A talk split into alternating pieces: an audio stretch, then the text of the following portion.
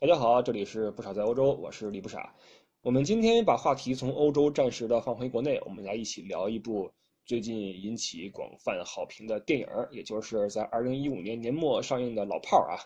呃，这个片子编剧孟伟年是我国一个非常有实力的年轻编剧，呃，代表作有《厨子戏的痞子》，有《心花怒放》等等啊。其中《心花怒放》的单片票房已经超过十二亿了啊，毫无疑问是一个非常成功的编剧。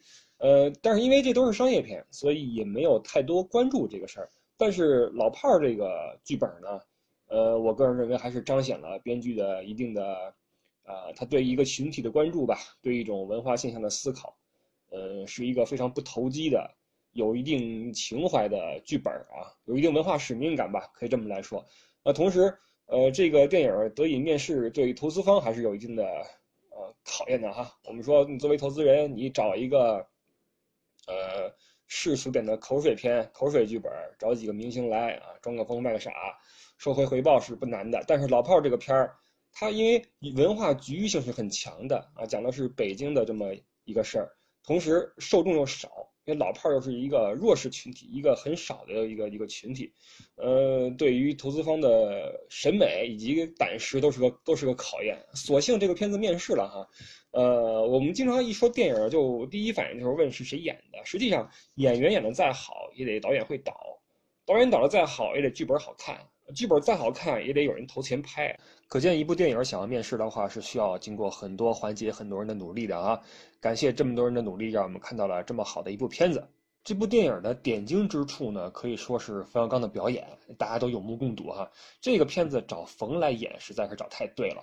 呃，就给人一种感觉，就是他不像是先写好了剧本才找的这个演员，而像是。冯小刚根据自己的感受，根据自己的经历写出一个本子，然后自己去演去了，给人这么一种感觉。呃，整个片子实际上情节来说并不复杂，讲的就是一个老炮儿。呃，先说什么是老炮儿啊？现在很多的词条在解释这个词儿的意思，它实际上是一个北京的俚语啊，现在都有有有人在用，指的就是那些。呃，有一定岁数的人哈，老炮儿嘛，有一定岁数的这么一人，这个人呢比较的玩世不恭，呃，曾经吃过见过，呃，说话有一定分量，还算受人敬重，然后有一定自己的态度。这么一人啊，就是属于呃玩的比较好的那么一个人，不是那么严肃，但也不是那么垮，就这么一个人啊。讲的就是这么一个老炮儿在面对着呃时代的变革以及呃由这个变革所引发出的一些问题的态度。那冯这个人其实他和这个片子里边这个六爷呢有很多的相似之处啊。冯小刚这个人，如果大家看过他的自传的话，你会发现这个人是一个心肠非常软的一个人。这人特别怀旧，你从他书里边对他，他对他那个呃曾经的经历的那些记叙啊，他和他母亲之间的那个那个描写，他对他穿军装日子的描写，他对那些在军区大院里边生活的那种描写，你看得出来，这个人特别的念旧。我们说念旧的人肯定是一个心软的人，没有那种说一个人铁石心肠、没心没肺，天天跟你说怀念过去，这不可能。冯这个人非常的悲天悯人。有那种理想主义情怀，他那书里边曾经这样写过啊，就是写他和王朔的关系的时候啊，他就这么说：说王朔这个人怎么能这么的硬，这么的狠呢？说王朔这个人对于真善美的嘲讽，那真是与生俱来的啊。虽然他和王朔是相互成就的，两个人一块就是贫，一块砍，一块拍片，但实际上，冯和王朔的区别在于，冯是骨子里边希望世间有这个真善美的，他是希望人人向善的。调侃归调侃，他的调侃是那种清风拂面式啊，旁敲侧击式，不像王朔，王朔是真往死了记得你哈，你什么真善美，我就我就噎你，就这么一人倍儿狠。但冯小刚不是，冯小刚其实他希望这个大家都都世界美好哈，人人向善，其实也算是一个有大爱的人啊。这也是为什么我们经常能看到。呃，冯在电视上面发飙，就这个骂这个什么记者啊，骂什么屌丝，然后这个批判什么行业里边的看不顺眼的啊，看不顺眼多了。正是因为他是一个呃内心深处很软，然后很善这么一人，他才会这么激动。这就是他可爱的地方。这一点就和六爷就很像。六爷是什么人呢？年轻时候查过架啊，蹲过牢，有过光辉历史。呃，说话都是旁边的人都是让他三分啊，有里有面这么一人。一般这样的老炮呢，就是又可爱又可恨。可爱在什么地方呢？就是老炮呢，一般都非常坚持自己的那一套啊，坚持自己的道德观。你比如说片里边这个六爷就要教训这个问路的，说你们这问路的怎么怎么说话呢？哈，不，这他说的对啊，这他说的让我特别有感同身受。有时候在北京，怎么说这个北京的小孩呢？你甭管他多皮多坏啊，或怎么样。他嘴上的礼数还是在的，见面他会说说个您，说个劳驾，完了他会跟您说声谢谢啊，嗯，好，就就就也不是什么时候开始啊，在北京有时候碰见人问路，直接过来就哎，那个东四十条怎么走啊？或者说哎，东直门怎么走？给来这么一句哈，你这好心给他指半天，指过去了，好，点个头走了，也连句谢谢都没有，点头就走了。包括有时候在车上，你给人让个座不理你，你知道吗？那现在有些你不知道什么时候开始啊，这礼数好像下来了，就让人没那么没那么舒服。这片儿里边这六爷就看见问路的就不高兴嘛，啊，就就就数了。还有这个，在片子一开头，六爷碰见个小偷，呃，小偷偷钱他忍了，但是呢，他看不惯那个小偷把这个身份证啊给扔了，叫人把这还回去。实际上，你从真正从呃大是大非来讲的话。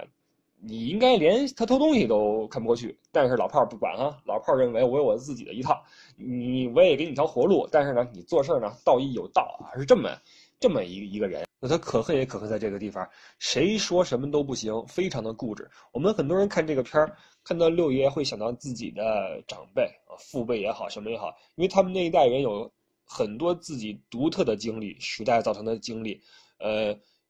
人老了之后都会变得固执，只是程度不同，因为时代变得太快嘛。呃，他们已经跟不上了。你越跟不上，越呃固守自己的这套人生经验。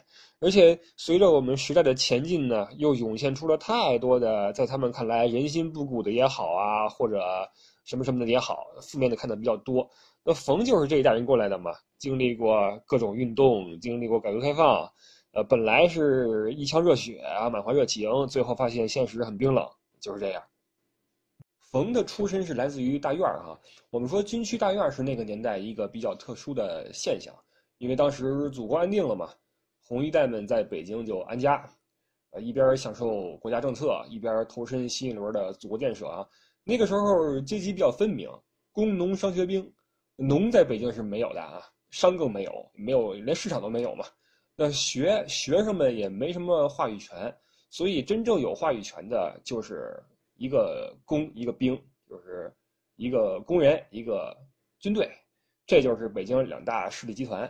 这两个集团的成年人是没关系的，各司其职，都去建设祖国，但他们的子女们就相互瞧不上。大院子弟呢是有一定的心理优势，革命的年代嘛，家里边是军人的话就很骄傲。呃，出入大院的都有卫兵把守，外人还进不去。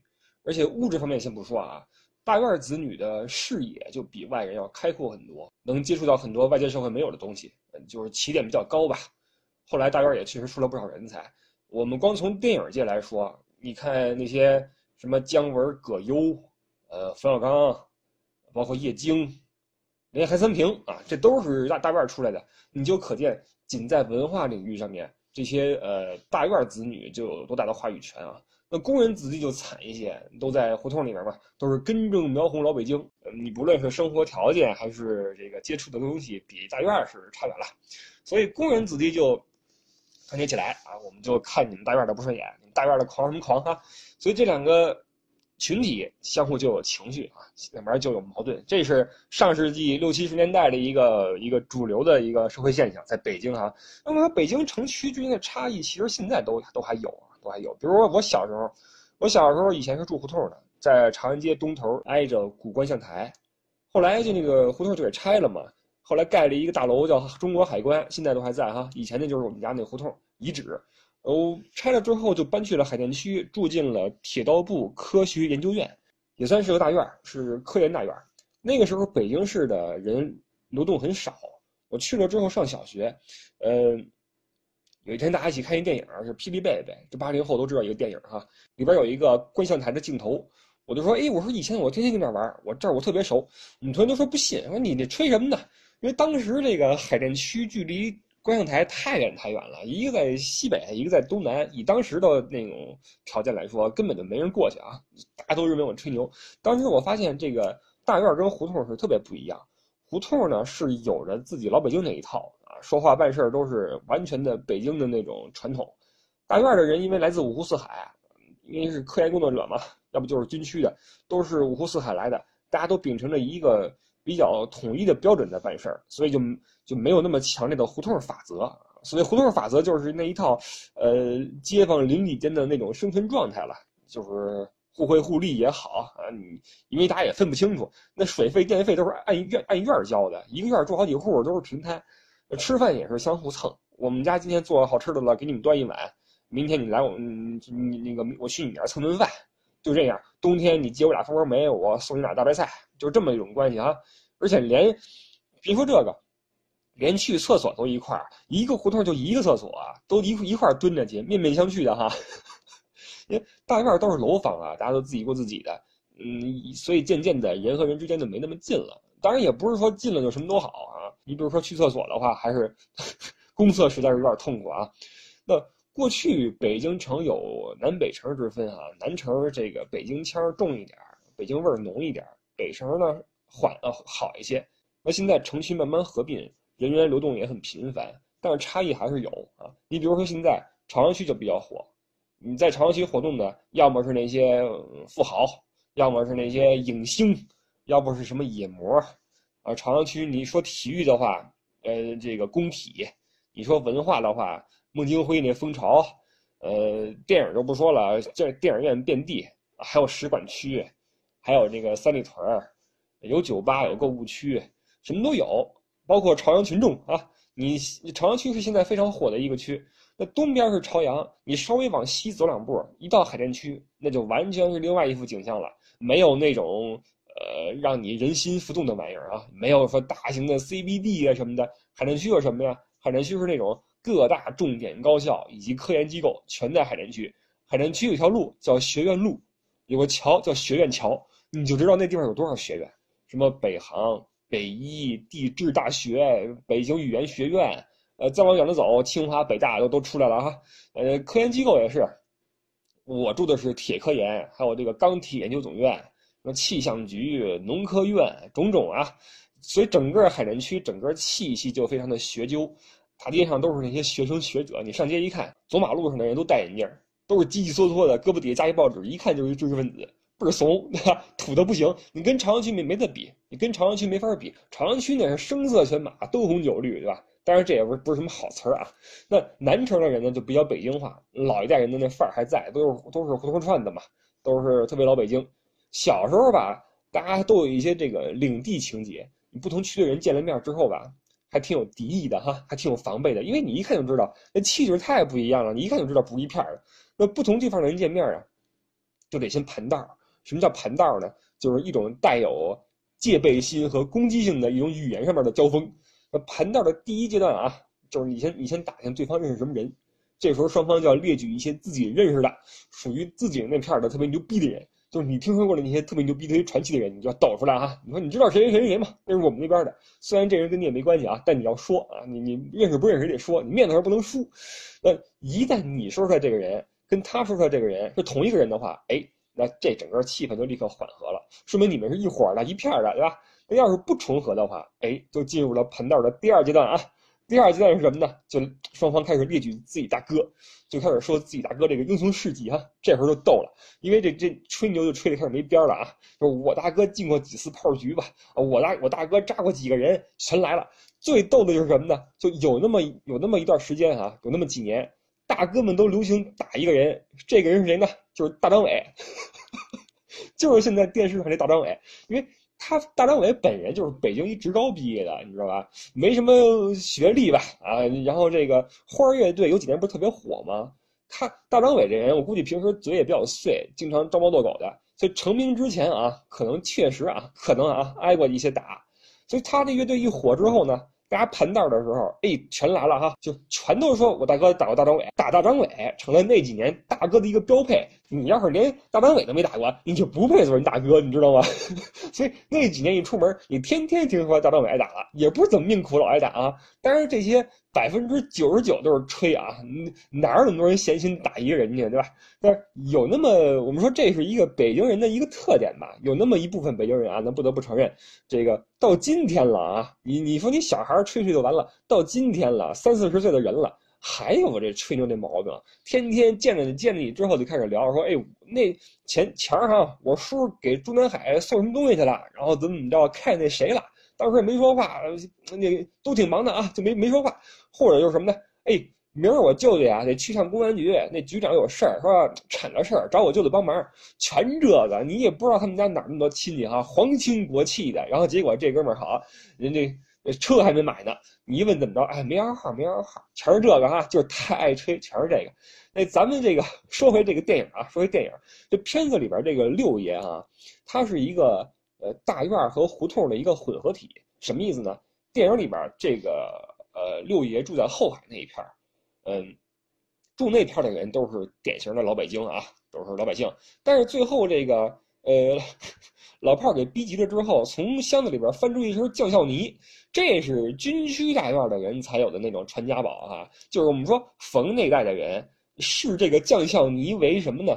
有点像类似于今天的这种比阿玛尼还牛的一套衣服，就是顶尖的一套衣服出来，你知道吗？你要穿一酱效泥出来，那太帅了，你知道吗？那太帅了，那些风头太劲了啊！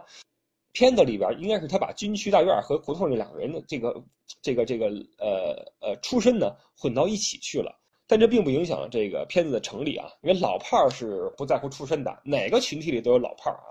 呃，整个这个老炮儿这个电影实际上它是很乌托邦的一个情节。呃，首先它镜头里边啊，你仔细看，它几乎没有出现过现代北京的任何一个镜头，基本没有过。镜头里出现的都是一些老北京的符号，你比如说鼓楼。啊，你比如说后海，什么小饭馆儿，包括自行车，这里边的人出门特爱骑自行车啊，都是老炮儿干的事儿哈。现在谁还骑自行车啊，对吧？等等啊，还有那个冰场，这个冰场一定要说啊，这个冰场对于呃上世纪五六十年代的人来说，那太重要了。冰场就相当于现在的什么呢？有点像现在的那种呃酒吧夜店的性质，因为曾经啊。在上世纪六十年代以前，冰场还就是冰场，还比较的传统，大家冬天去滑冰去健身啊。一到六十年代，运动一起来，就有太多的这个年轻人哈，这个荷尔蒙无处释放，因为革命热情高涨，加上你又闲得慌啊，又还没有投身前线，所以你就没事干嘛。于是大家冬天都去这个冰场啊，这个什刹海的冰场上。就成了汇聚四九城各大玩主的一个地方，个个人都来这块来，来这个呲妞，也就那时候叫拍婆子，就是追追姑娘哈，呃，因为大家都差不多，这个不像现在哈，你你你每个人有自己那一套，你是你是靠颜啊，还是你是靠豪车呀？怎么着啊？当然那时候也有豪车，那时候的大院子弟一般都骑一个那种钢圈自行车啊，叮当叮当就去了，铃一摁脆响哈。到场之后，先叭叭摁两摁两下铃儿，把车一锁，好，那气气势太足了哈。手里边拿一个什么，比如说外国什么诗集啊，或者说外国什么歌选，你就过去之后，就代表你是一个文艺青年，你有别人没有的玩意儿啊，这是新鲜玩意儿。去了，姑娘们呢也要这个尽可能的。呃标榜一下自己。你现在的话，各种品牌奢侈品你随便选，那时候没有怎么办呢？衣服都一样，对吧？衣服都一样，所以就靠围巾来装饰啊。这个你这围巾跟别人不一样？花色不一样，或者你这个技法不一样哈。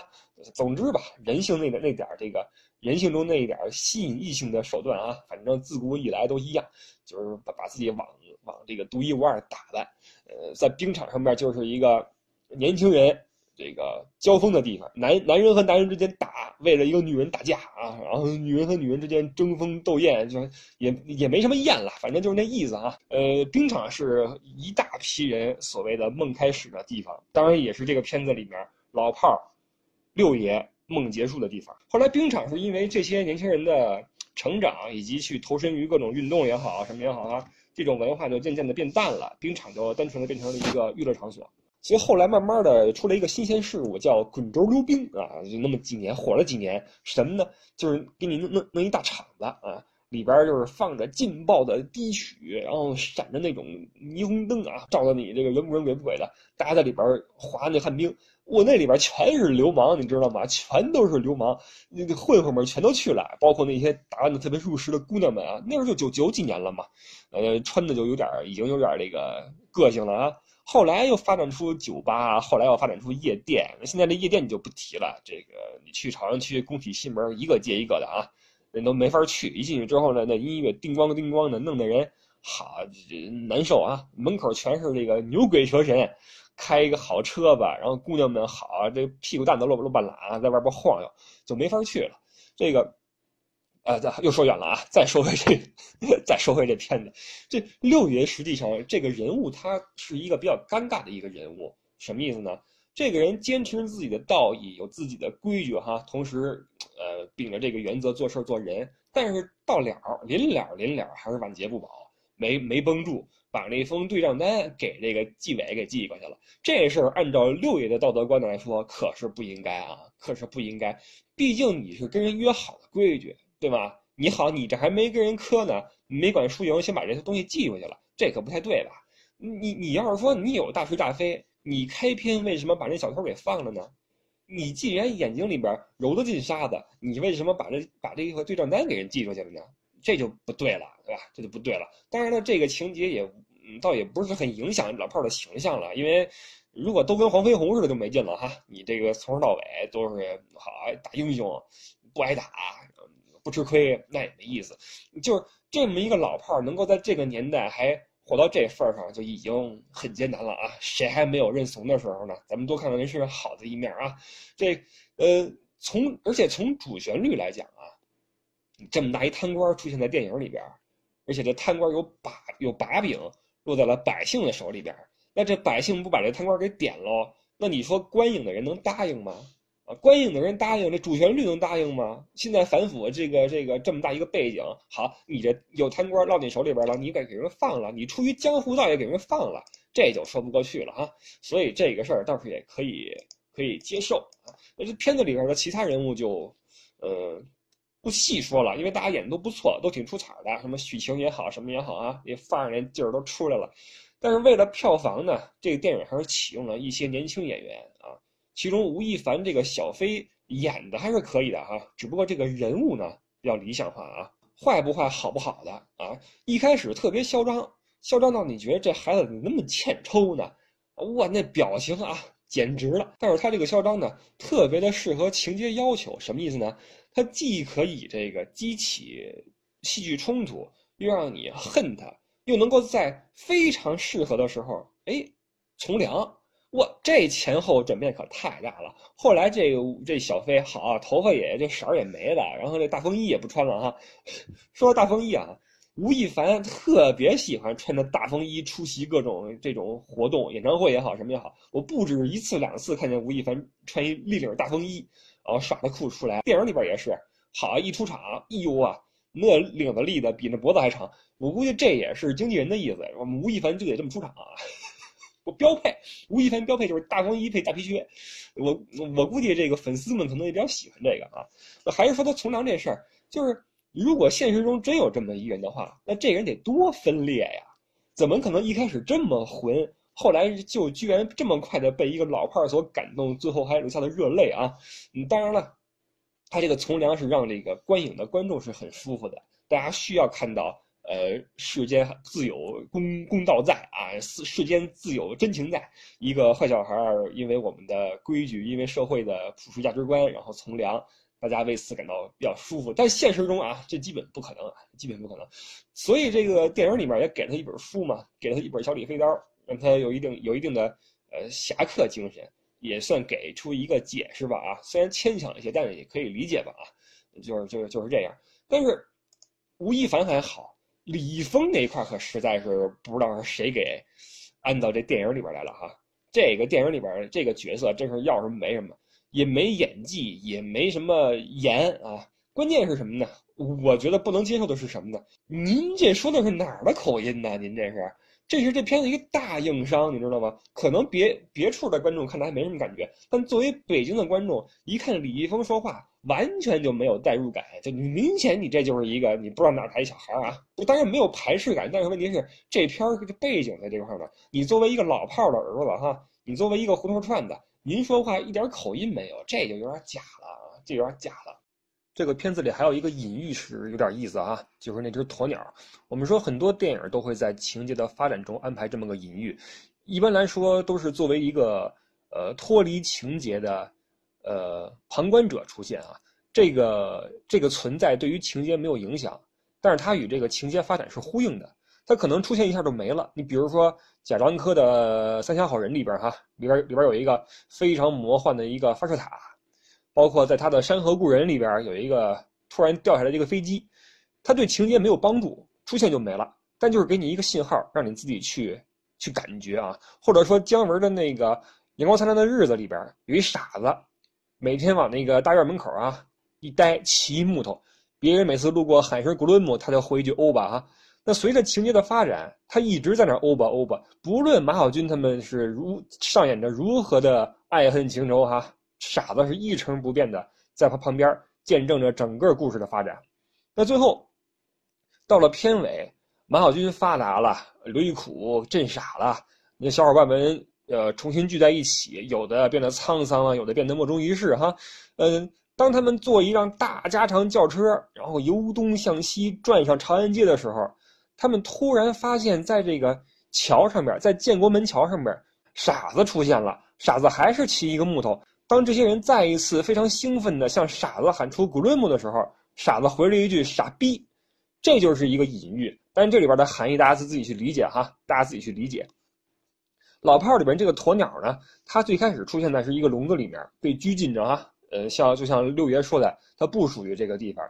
那在最后，在六爷跨上自行车单刀赴会的时候，鸵鸟在路上出现了，而且随了六爷的愿跑了啊。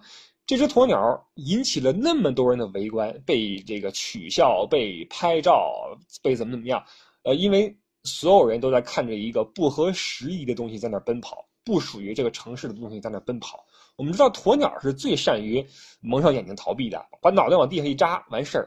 但是当一只鸵鸟它没有地方可以埋住脑袋的时候，它怎么办呢？它只好这样去寻找自由。所以当六爷骑着自行车。骑在这个他已经不再熟悉的城市的时候，他背着军刀看着这一幕，非常开心的笑了。那之后就有了在冰场上那一幕，就像这个鸵鸟一样，六爷也迎来了自己的一个自由也好，或者完结也好啊。这个片子能够成功，我觉得还是给人一定希望的啊。毕竟让我们知道，我们除了大烂片能有票房之外，好片也能有票房啊。六爷这个人代表了我们心中一个美好的向往，大家都希望自己有原则，也希望这个社会有规矩。但是这个时代走得太快啊，我们的规矩，我们的规矩在利益面前有的时候变得很可笑，呃，但是能有这样一个坚持自己的信仰的老炮儿出现在荧幕上，我觉得是给大家一点力量吧，让我们在这个繁重不堪的生活里面，嗯，有一个希望，就是你可以暂时的没有能力去做一个好人，你可以暂时的向现实低头，但是你不能没有善恶之分。对吗？你可以低头，但是你要记得你的理想和你的初衷。所以说，它多少是让人感到欣慰的一部好片子哈。我们，呃，为这个片子叫好，也为这个时代里面每一个心中有大义、有善念的人叫好哈。感谢这个老炮儿六爷给我们带来的感动，在二零一五年的岁末，呃，希望以后我们有更好的类似的文艺作品出现。关于这部片子，我们就说这么多。想要收看或收听更多的内容，可以在新浪微博搜索“李不傻”，或者添加微信公众号“不傻在欧洲”。我们有话题，以后可以慢慢聊。好，感谢各位的收听，我们下期节目再见，拜拜。